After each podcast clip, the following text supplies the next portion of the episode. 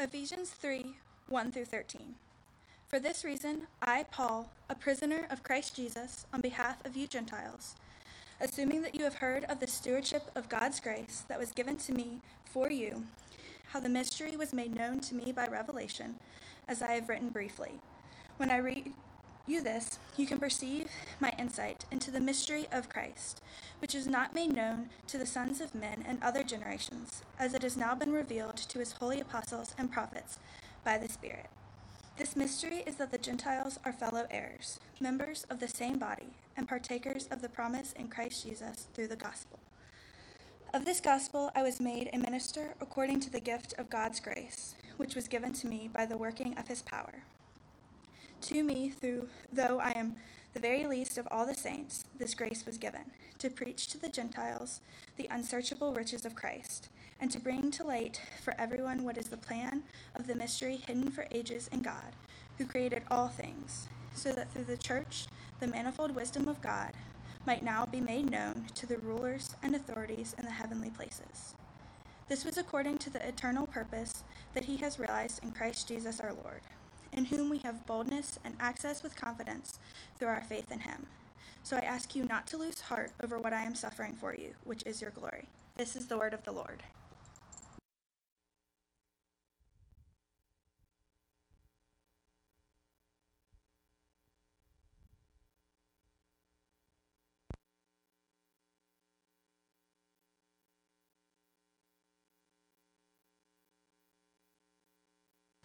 Let's see. All right. Good morning. It's a, it's a great privilege to uh, be here this morning to continue our series from uh,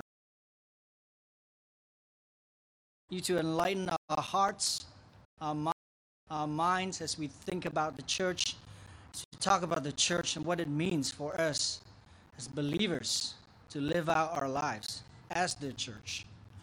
I pray, Lord, that you would enable us to understand and to learn from you, learn from Christ, who has come for the church. And I thank you and ask all this in Jesus' name. Amen. You know, one of my um, favorite Christian artists uh, is Derek Webb. You know, remember him?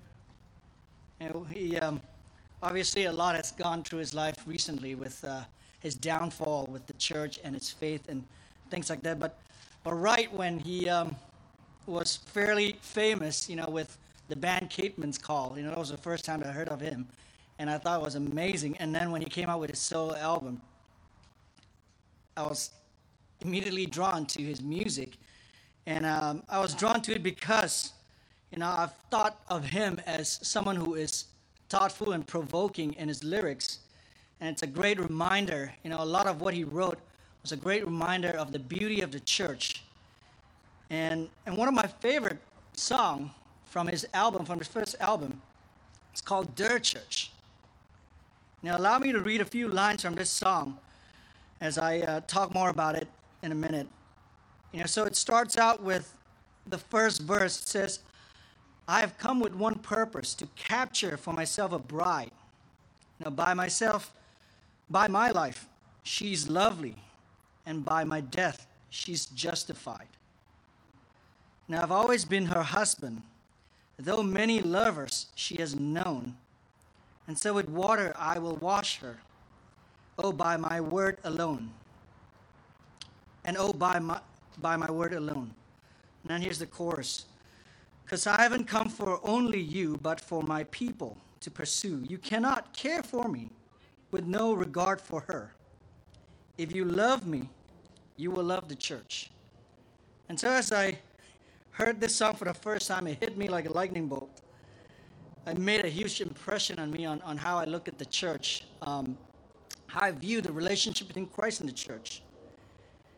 And suffice to say that I know many of us here, you know, today, where we are, you know, we've been we've been hurt by the church. You know, we've we have experienced tremendous hurt, we have experienced brokenness, we have experienced abuse from the church. You know, some of us have a lot of terrible heartaches coming from a church. And, and I would agree that the church has not lived up to its calling. Um, especially of late, you know, as we think about some of the things that have been happening within our church, how Christians have behaved, how Christians have lived up to their name. And so I would say that yes, you know, there's been a lot terrible things coming out of church, but yet, yet despite of her failure and her shortcomings, the church is still the bride of Christ. It's the bride of Christ that Christ came to redeem. And so God is still at work at the church. And it's continuously working to prepare her for eternity. Now, as I the church that has been made known to the world. Now it is glorious because it speaks of the beauty, beauty that God envisioned of what the church will be. You know, last week Corey talked about, preached on Ephesians 2, you know, which deals with with both the Jews and the Gentiles, but ultimately talking about this dividing wall of hostility being broken down through the death of Christ, so that Jews and Gentiles are brought in together as one body, as a church in unity. And in our passage today, you know, Paul's going to reiterate the similar theme this mystery of the Gentiles being incorporated. But yet, Paul's going, Paul's going to highlight further not only what the past redemptive work of Christ meant for his people, but also how, as, this, as the Gentiles are being incorporated, what it means for them to be incorporated, what it means for the Gentiles now to be, to be included in the church. So Paul talks about three things here. You know, he talks, about the privilege, talks about a proclamation, and it talks about a purpose of the mystery. And first, we're going to talk about a privilege, a privilege of this mystery. Now, Paul, in speaking to the church of Ephesus, spoke of his calling as an apostle.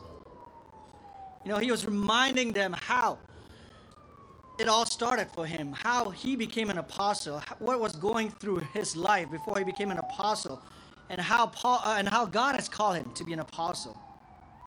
And then now Paul talks about himself as being a prisoner.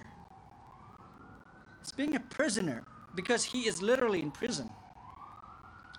But it's interesting to know that, that as Paul is introducing himself as a prisoner, notice here that he's not saying that I'm a prisoner of Rome or Caesar, which he is, but rather he is introducing himself as a prisoner of Christ. Now, isn't it bizarre to consider that? Why, why does he speak of himself that way? Now, the reason is because God has called him, has separated him, has set him apart to a life of service for God after God saved him. And part of the requirement, part of the calling of Paul is to serve God and to suffer the, all kinds of afflictions, including imprisonment. God has set him apart to be an apostle that would require him, in some sense, to suffer for Christ. And that's why he considers himself a prisoner of Christ. You know, God has called him and led him to be an apostle for the Gentiles. And it's a calling based on the mystery revelation that he received from God. And this mystery, as Paul mentioned here, is that Gentiles are now included into this church, into the body of Christ. But you and I know that, especially if we're well versed of the Bible, you know, we think that, you know, why, why is this such a mystery? Hasn't the Old Testament spoken a lot about how, you know, God has come for the nations? You know, you think about passages like Genesis 12 and Isaiah 40 and many other passages in the Old Testament, all testified about this idea of, of the nations, where God has come for the nations. It's not much of a mystery if God has already mentioned it, isn't it?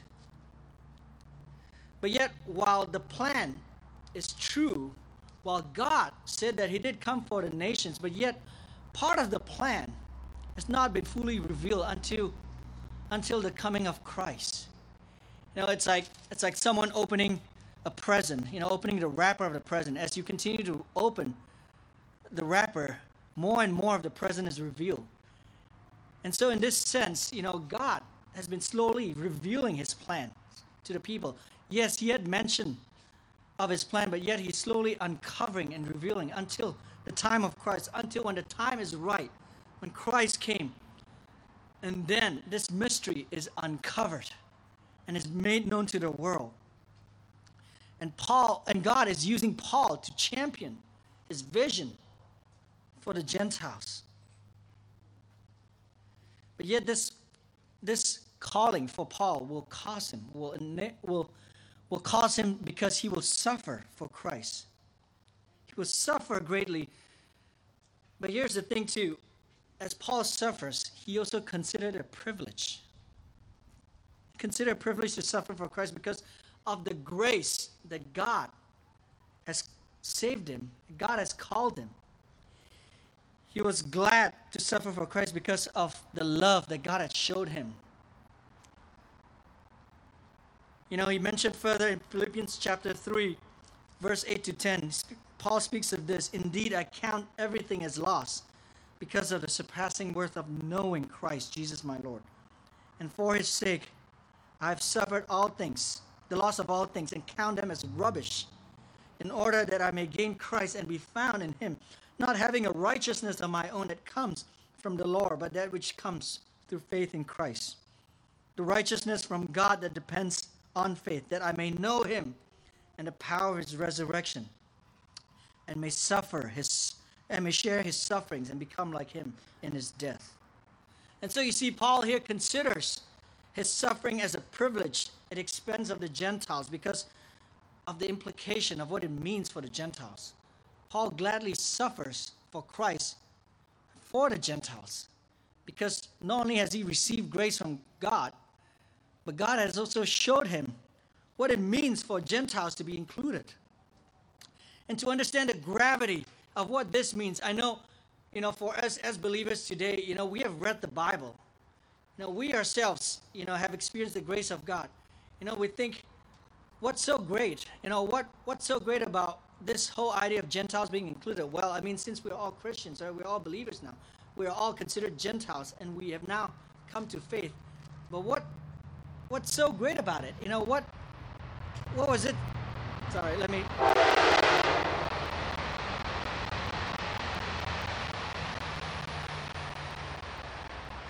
know what is so great about this whole mystery that, that they are now included? I mean, you know, we sometimes don't appreciate it because we don't live in that situation. We don't live in that time. But listen to what James Boice in his commentary said, you know. He said it is true that God announces intention to save Gentiles as well as Jews from the beginning. But before the coming of Christ, it was understood that it was to happen only as the Gentiles become Jews through proselytizing. Now, a Gentile in those days could approach the God of Israel, but only as an Israelite.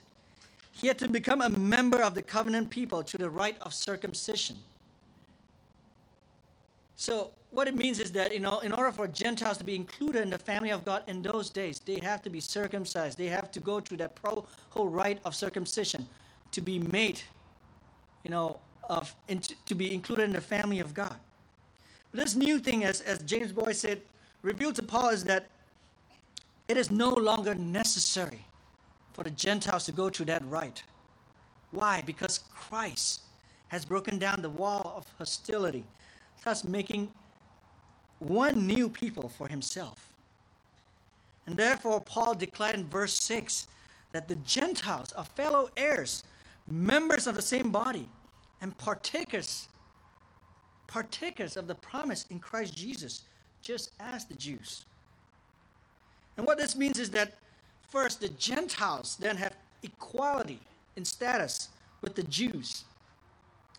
You know, imagine some of you may may have gone through the process of adoption, you may understand what the, the gravity of it. You know, imagine for someone to adopt a child, right? And this child then know, as you adopt him or her, is welcome into the family and is, is regarded as a family member, just like the rest of the, your bio, biological children. You, know, you, can, you don't consider this child to be a, you know, a second-class citizen in a sense, or you don't consider this child to be an outsider because you have brought this child into your family. And that's what God is telling the Gentiles. You are part of the family too. You are a part of family by faith in Christ. You are no longer considered an outsider. You are part of the family. You are you have equal status with your Jewish brothers. And this is the beauty of what it means to have equality. This is what it means to be fellow heirs.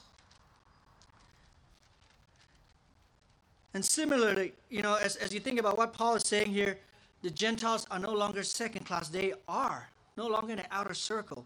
And Paul takes this further in Galatians 3:28. He made it even clearer for us to understand. You know, when he said that there's neither Jew nor Greek, there's neither slave nor free, there's no male and female, for you are all one in Christ Jesus. And if you are Christ, then you are Abraham's offspring, heir according to promise. Know, Paul takes this concept even further, where he helps us to understand that in Christ, this dividing wall of hostility, you know, has been broken down, where male and female, you know, where the poor and the rich, Jews and Gentiles, all have equal status before God. That God looked to them with equality. He understands that every one of them is in need of the saving grace of God. That by faith, when they do come to Him by faith, they are all received by Him. And so, this is the beauty of this promise that God has said that all of us are equal in His sight. And then there's also the privilege of unity that the Gentiles receive. Not only unity, but unity in their diversity. They're no longer made to look like the Jews, where they have gone through, where they have to go through a certain rite. But now they are made to fellowship with the Jews in unity. You know, God has brought together and built them together into one body. You know, Paul in other parts, particularly in First Corinthians, expound on what it looks like, what it means for people, for Christians to live together as a body. You know, we're all created differently, all given different abilities and gifts. You know, just like a human body with different parts. The whole body then is being held together by every supporting ligament. The whole body is growing together and, and held together by, by all the ligaments, building together, joining together for the purpose of growing up in love and support of each other. And God is telling us as believers, you know, as the Jews and Gentiles are brought together, and as He's also telling us, that we are all made up of different parts, that God has called each and every one of us from all different backgrounds, different nations, you know, different experiences in our lives. And He has brought us all together to live together as one body. Not to make us all like each other, but ultimately that in our own uniqueness we can come together to support one another, to help the body grow together. And so here we see how each of us in Christ, each of us in Christ are indispensable because everyone plays a part in the body of Christ. Everyone has value, everyone has significance, regardless of who you are, regardless of what you have experienced in your life, regardless of your upbringing, regardless of your color, your languages, your tongues, whatever it is that when we come together, when we incorporate it together, each of us have a part. Each of us is made indispensable in Christ.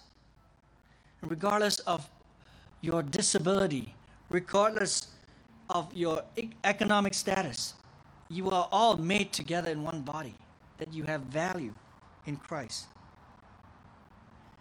But yet, there's a sense too that this unity that Paul talks about is something that we must continue to strive and grow together in love. How can we continue to remain united?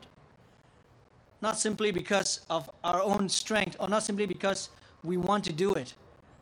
But yes, it is it is true that we have to strive to do that together, but yet we have to look to Christ to help us to do that. This is not something, this unity is not something that we can conjure up on our own strength, but it's something that we continue to look to Christ, look to our Savior, look to His grace and love to help us. And then finally, Paul talks about this privilege that the Gentiles have the privilege of security, security for the future. You know, the Jews and Gentiles are all made partakers and sharers in the promise of God because they are now co heirs as the Jews. Therefore, all the present and future blessings and promises of God are theirs too, just like it is ours today. No, your inheritance, your place in eternity is made secure by Christ. And that it will never that your identity in Christ will never be taken away, that your love in Christ will never be taken away because of what he has accomplished for us. And that is the privilege that all Christians have. That all Christians, Jews, Gentiles, have. That all Christians, regardless of your situation, have in Christ. And this is an amazing and wonderful news, especially for, for some of us who, who lack things, you know, who have struggles, you know, who find ourselves, you know, underprivileged. That we can all have this hope and this assurance that in Christ we are made partakers of the riches of Christ, that we share in his inheritance, that we share in the love of Christ for us. And so, this is the privilege of this mystery that Paul is talking about. And secondly, we're going to talk about the proclamation of the mystery. You know, Charles Spurgeon once said in his sermon that every Christian here is either a missionary or an impostor. You know, you either try to spread abroad the kingdom of Christ or else you do not love him at all. It cannot be that there is a high appreciation of Jesus and a totally silent tongue about him. Now, Paul knew firsthand what the gospel of grace did for him. He experienced saving grace from God, and it changed him remarkably. It transformed his life. Now, he now found himself living with a renewed sense, with a renewed passion for God. He, he now lived in this sense of purpose for God, but ultimately marked by the humility that comes from grace. Know, as it is often, Paul considers himself to be the least of the saints. You know, he calls himself elsewhere the chief of sinners because of his past life as, as a persecutor of Christ. You know, back then he thought of himself as doing God's work by persecuting Christians. But in actual fact, he was made known that he was actually opposing God. But yet Christ sought him and saved him, and his life was filled now with a profound sense of gratitude for God because of what God has done for him. And the grace that God extends to because we realize that we ourselves are not that great, but rather God is great and God is gracious and He has done great things for us. You know, one, one of the favorite, my favorite verse in the Bible that I often have to remind myself, you know, comes from John 3:30. This is John the Baptist's famous words to his disciples. You know, when, when the disciples of John the Baptist came to complain to him about Jesus stealing his thunder. You know, Jesus came to steal the sheep of John the Baptist. And because, and, and John said in verse 27 onwards, you know, let me read to you for, for, the, con- for the purpose of context. He said, A person cannot receive even one thing unless it is given him from heaven. You yourself bear witness that I said, I am not the Christ, but I have been sent before him. The one who has the bride is the bridegroom. The friend of the bridegroom who stands and hears him rejoice greatly at the bridegroom's voice. Therefore, this joy of mine is now complete. And this is that famous line He must increase, but I must decrease. You know, what an amazing declaration from John, who understood that there's no stealing thunder here. No, I, John the Baptist, cannot be compared to Jesus because I am a forerunner. my work is only in preparation for the true Savior in Jesus Christ. And so if He is calling people to Himself, if He's calling my disciples to Himself, so be it. Because He must be greater and I must be less. And this is the verse that I've often have to read and remind myself of, you know, especially when considering, you know, considering the moments where, you know, any hope of, of arrogance and pride in me, you know, will cease whenever I think about this verse. Now, this is a verse that Christians need to continuously preach to themselves daily to remind them of the grace of God so that any ounce of pride, any ounce of arrogance in us, any ounce of self control, any ounce of, of thinking of the greatness of ourselves will cede to the humility that grace brings to us. You know, as grace humbles us, as grace humbles Paul, it leads to actions. Know, Tony Merida, in his commentary said, when you view yourself as the least of all the saints, you will gladly serve the least of the people. Grace humbles you and causes you to identify with everyone, including the poor and the weak. No one is beneath you. And that's what grace does. Grace calls Paul, you know, this, this Pharisee, this great Pharisee, and humbles him. Calls him now to serve the Gentiles. This great Jew, as he was, is now called to serve the Gentiles.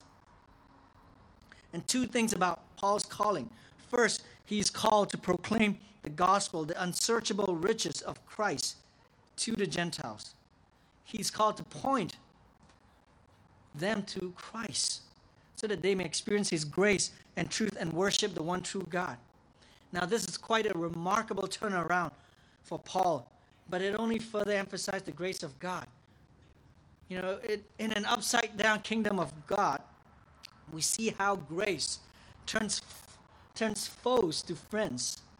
We see how the grace turns terrorists to preachers. We see how the grace of God turns sinners to saints. You know, as I read the Jesus storybook to my kids, you know, one, one of their favorite story is the story of Naaman and the servant girl. You know, as, as you know about the story of Naaman, you know, Naaman's army killed the family of the servant girl and destroy her homeland and then exile her to Syria. And yet when Naaman was sick, you know, Naaman, this, this Syrian officer was sick, this poor servant girl cares so much for him by pointing him to the place where he can find cure. And what compels her to do this? What compels her, you know, to love Naaman in that sense? It's the grace of God. It's the grace of God that turned her from hate to love. And in this sense, it's, the grace of God that turns Paul as the chief persecutor, as the terrorist, into a preacher of Christ.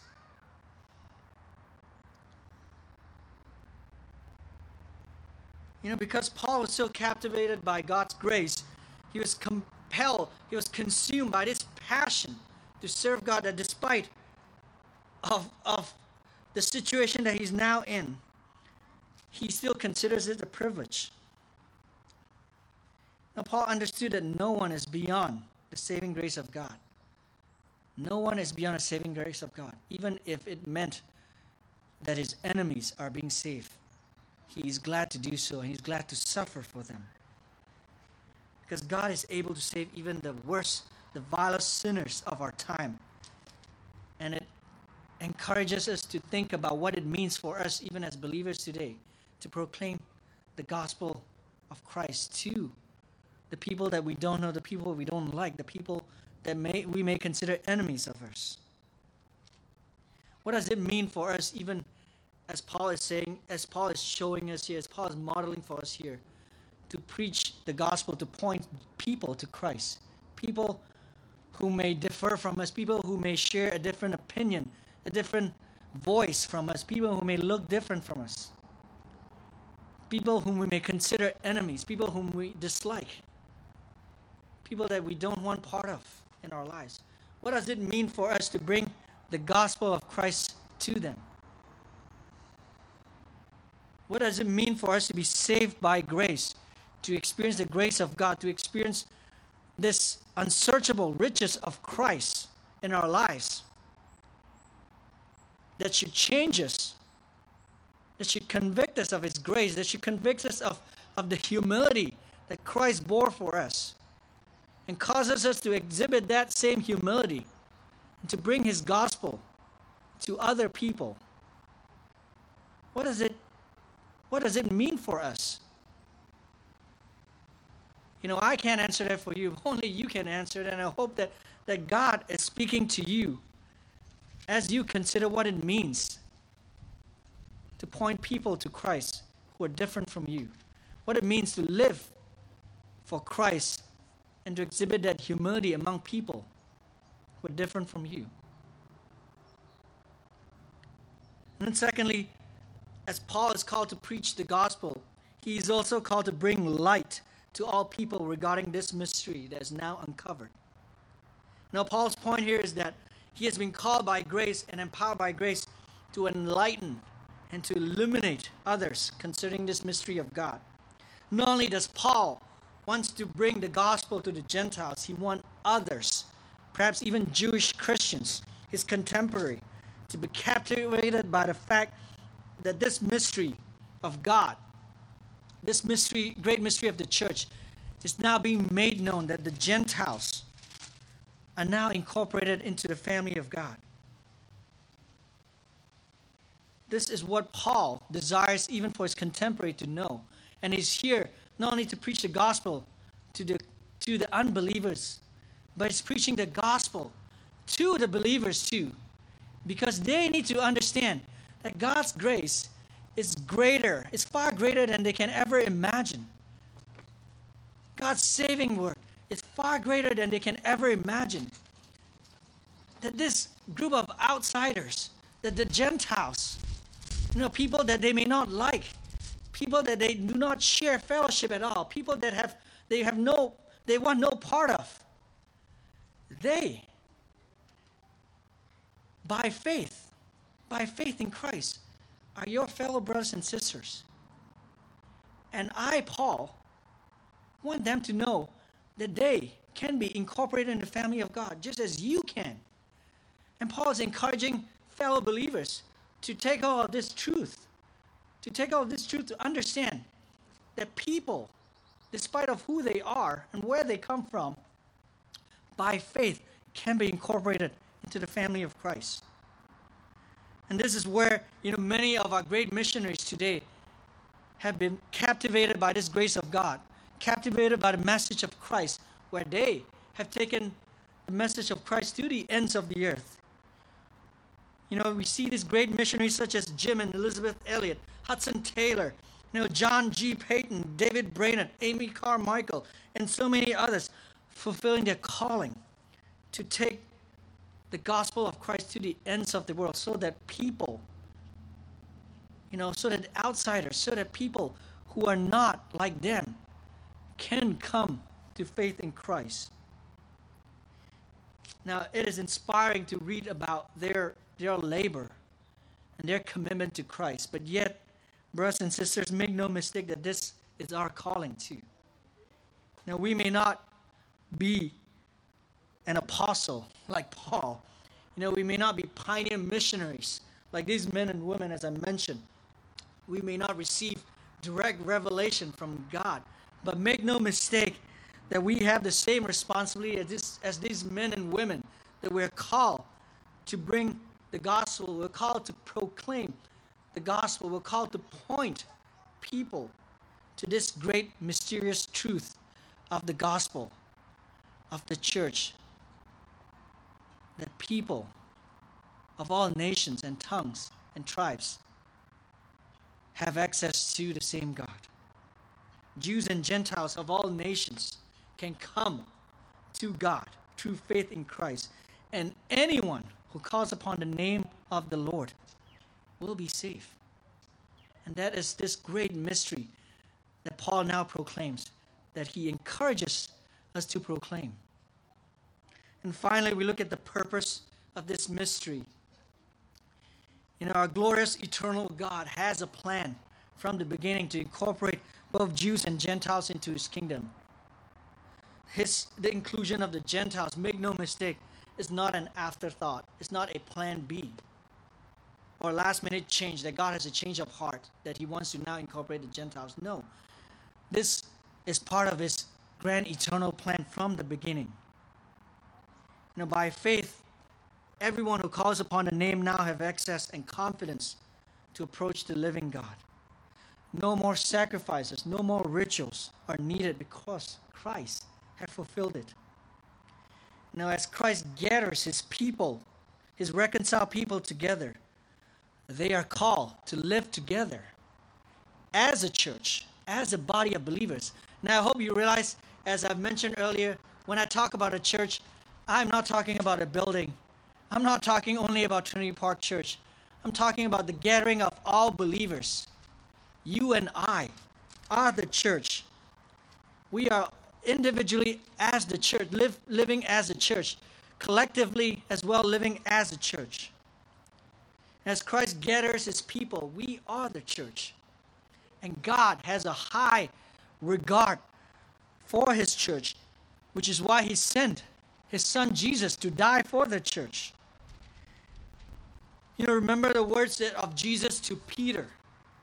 Now, after Peter betrayed him, right? Remember what Jesus told, uh, asked Peter. You know, Jesus asked him three times, Peter, do you love me? And Peter's response is, Yes, you know I do.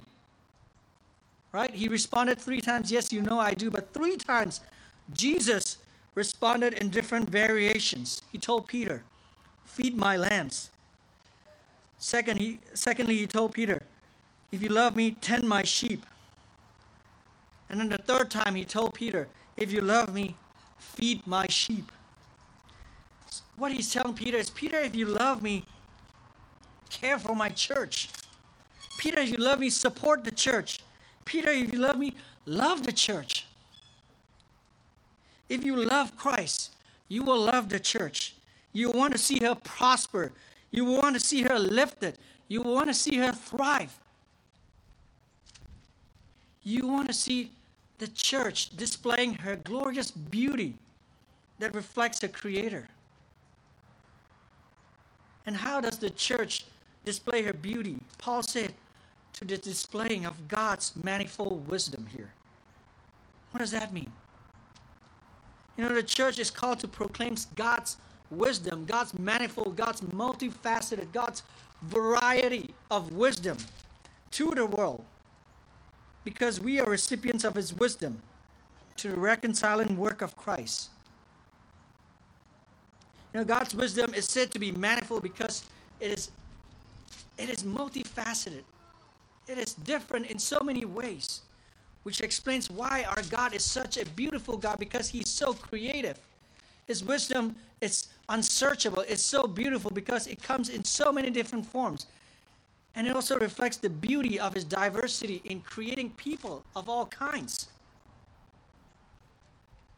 And so God is calling the church to proclaim this multifaceted wisdom of God. To who? Well, Paul said first.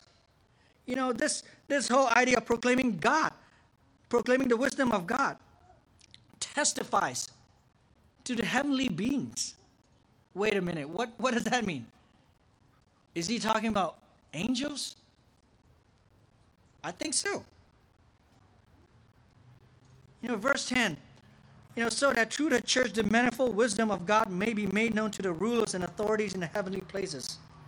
I believe he's referring to the angelic beings in heaven. You know, God's marvelous work is to be displayed and proclaimed so that all of creation, including the angels, will praise him and give him glory. You know, one pastor said that God's redemptive purposes are of interest to angels and the whole host of heaven who are better able to glorify God when they behold and wonder what God has done and does in creating the church. Now, isn't it wonderful to know that the work of God is being appreciated and marveled by the creation, by His, his great host of witnesses in heaven? That there's a greater host of witnesses that, that marvel at His work than we can ever imagine. You know, that His work is appreciated by the heavenly beings even when His own image bearers do not appreciate. God is going to get his glory regardless of whether we give him glory or not that his that the whole universe that he created will give him glory despite of whether his image bearers will or not but it's wonderful to know that that God receives the glory that he that he deserves that the angels rejoices at the work of God you know after all Jesus himself said in Luke 15 just so I tell you that there is joy before the angels of God over one sinner who repents. Our angels are great witnesses of God. Now, even if his work is not appreciated by, by us, that the angels will give him glory and praise him for what he has done in his redemptive work for his people. But not only does this wisdom of God is being displayed and proclaimed among the heavenly beings, I want you to see that his, his wisdom is also manifested in this world through the church. That the church, the body of believers, we are called to bring his wisdom to this world. Now, the church is the representation of Christ on this earth. They are the focal point of Christ's work. Christ lives in the church because Christ lives in us. His Spirit lives in us. And therefore, I would argue that, that it is impossible for anyone to want to experience the fullness of Christ's work unless they are part of the fellowship of believers, unless they are part of the body of believers, part of the church. And I hope you realize, as I mentioned over and over again, that the church is not the building, it is the people of God, it's the body of believers. And what that means is that the church is everywhere. The church of Jesus Christ is everywhere. The church of Christ is at your workplace. The church of Christ is at your school, at your colleges, at your home. Where there are believers, that's the church.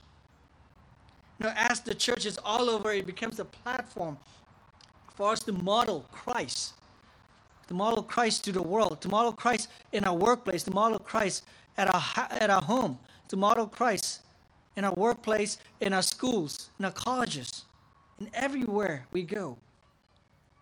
You know, each of us are walking testimonies of God in this world. And Paul is a walking testimony of God to the Gentiles. And not only does he testify about God, about Christ to the people through his preaching, he is also testifying the work of Christ through his own life, through his own suffering. You know, he's used his own suffering as a means to point people to the greatness and grace of God. And he said elsewhere that his suffering leads to the salvation of people and it brings life to them. That's why he said at the end, do not lose heart or do not be discouraged at this situation because it is for the glory of God. Now, Paul says that my life, my preaching, is to model Christ to the Gentiles, to the people. You know, his suffering is a platform for others, for the world to see Christ. And so it is ours too, as believers in the Lord. You know, the church, despite of its flaws and failures, that God, the, the church that God has envisioned, is called to bring the gospel hope to the world, to her preaching and through her life. We're called to model Christ in everything that we do, in joy and in sadness, in, in peace and in suffering. We're called to model Christ. We're called to unite together to proclaim the wonderful greatness of God and grace of God. And I know that that you know in recent times the church has suffered because of all the divisions that have happened. The church has gone through a lot of struggles of late. Now, I was, I was joking with, with uh, in, Presbytery, in Presbytery meeting yesterday, I was joking one of the pastors that, you know, as we were talking about what, what it's like, what it's like for us to pastor the church in this difficult time, in this past 18 months. I was joking with him saying that, you know, I don't think I know how to do it because I don't think there was ever a seminary class that prepares you on how to pastor to a pandemic. Because there is none. You know, none of us know how to do this well. We struggle because because what, what we've experienced in the past 18 months is unreal. It is so incredibly challenging. You know, you have people from all over, people from all spectrum, all have questions, all have concerns. You know, they're, they're, everything that you do is being scrutinized. And so it is incredibly hard. But at the same time, you know, you think about what, what has happened the past 18 months is that, you know, we have all lived in this sense where it's it's so incredible hostile and divisive in how we live, you know, as human beings as well as, as brothers and sisters in the Lord. You know, we have, learned we have to learn how to cope through a pandemic. You know, what it means for, for us as believers to be masked or unmasked, to be vaccinated or be unvaccinated. You know, we have to live together as believers. What it means for us, you know, to, to vote for the Democratic Party or to vote for the Republican Party. We have to live together as believers, what it means for us you know, to, to talk about the role of men and women. We have to live together what it means for us to understand, you know, everything that, that we differ in, everything that we struggle to understand from each other. That is incredibly hard. And I see it as, as being more and more divisive as we continue to live more and more in this whole situation. As we think about what is going on in the world, now I can tell you that this is something that, that I am not prepared. I was never prepared for this. And I myself is struggling right now to try to figure out what it means for us to live together, what it means for the church to come together. It just seems, at, at, times, it seems defeated to think about what it means for brothers and sisters who all share the same faith in the Lord, who all share Christ, who share in his suffering, who share in this redemption of Christ who are called to come together as the church to live together. I don't know what it means at times. As I look at the world, I feel defeated at times. But yet I, I'm hopeful because I know what Christ has done for the church, that despite of her flaws, the church is still the bride of Christ. And God is continuously perfecting her bride. But yet, what it means for us as believers, as brothers and sisters in the Lord, as people with differing views, that's something that we all have to ask ourselves what it means for us to come together. One of the things that, that the world has shown us of late is that you know we're very good at finding our own tribes and living among our own tribes. The threat of, tri- uh, of uh, tribalism is real. You know, we're comfortable in finding our own people who share our own views and living together. And what that means for others who don't share our views, that we tend to ostracize, we tend to demonize, we tend to judge. And so it is incredibly hard for us to come together. But if we understand what, what God has intended for the church to come together, now we see how God Himself has broken down this divided wall of hostility. Who are we to bring up this, this other wall of hostility among our own brothers and sisters? If Christ has broken down this greatest wall of hostility, who are we to dare to bring anything else between Christ and the church?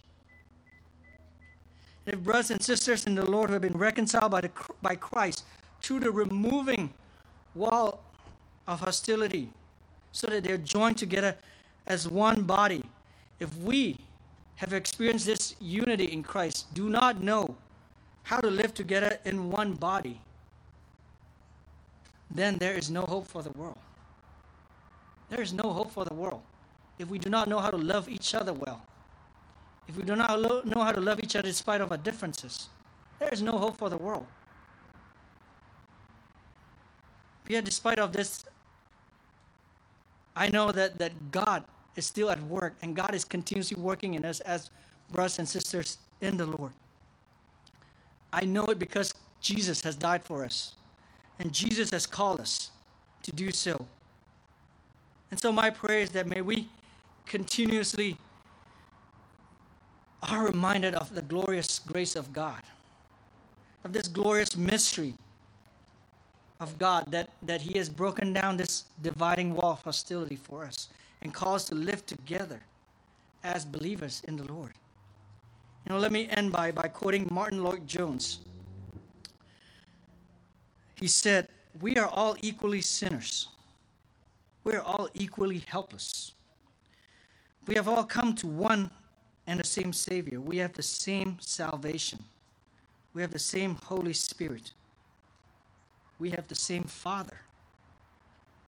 We have the same trials. And finally, as the church, we are all marching and going together to the same eternal home. Let me pray.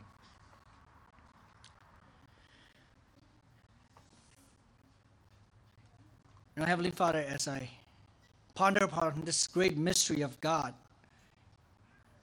you know, I am I'm humble and I am sad to see what it has what has causes you to to redeem us and to to unite us to Christ. But yet I'm I'm lamenting and, and saddened by how how much we, as your bride, have taken you for granted, have, have taken your the work of Christ for granted, and how we seem to have erected more and more walls between us and our fellow brothers and sisters, despite of, of this great wall that you have broken down for us. I pray, Lord, that that as we think about our own lives and what it means you know, as as a redeemed fellow brother and sisters in Christ, as, as redeemed sons and daughters in Christ, help us help us to know what it means in our own lives. I pray that you humble us and remind us of your grace and to know what it means for us to live as brothers and sisters in the Lord, in unity, in the unity that you have established for us. What it means for us to live with someone who does not hold our views, who does not share our opinions about certain things, but yet someone who is a brother in the Lord because he and I share the same faith in God. He and I share the same Savior in Christ. I pray that you will call us and remind us of what it means because ultimately we are all heading to the same destination. We're all called to the same destination. I pray that you would unite us in Christ once more and you continue to re- unite us, remind us of this, this work that we're tasked to do. Help us to model Christ in our lives daily as we model to the world. Help us to model Christ daily as we model to each other, to other fellow believers Help us to point each other. Help us to grow in unity. Help us to lift each other up as a body, as a church.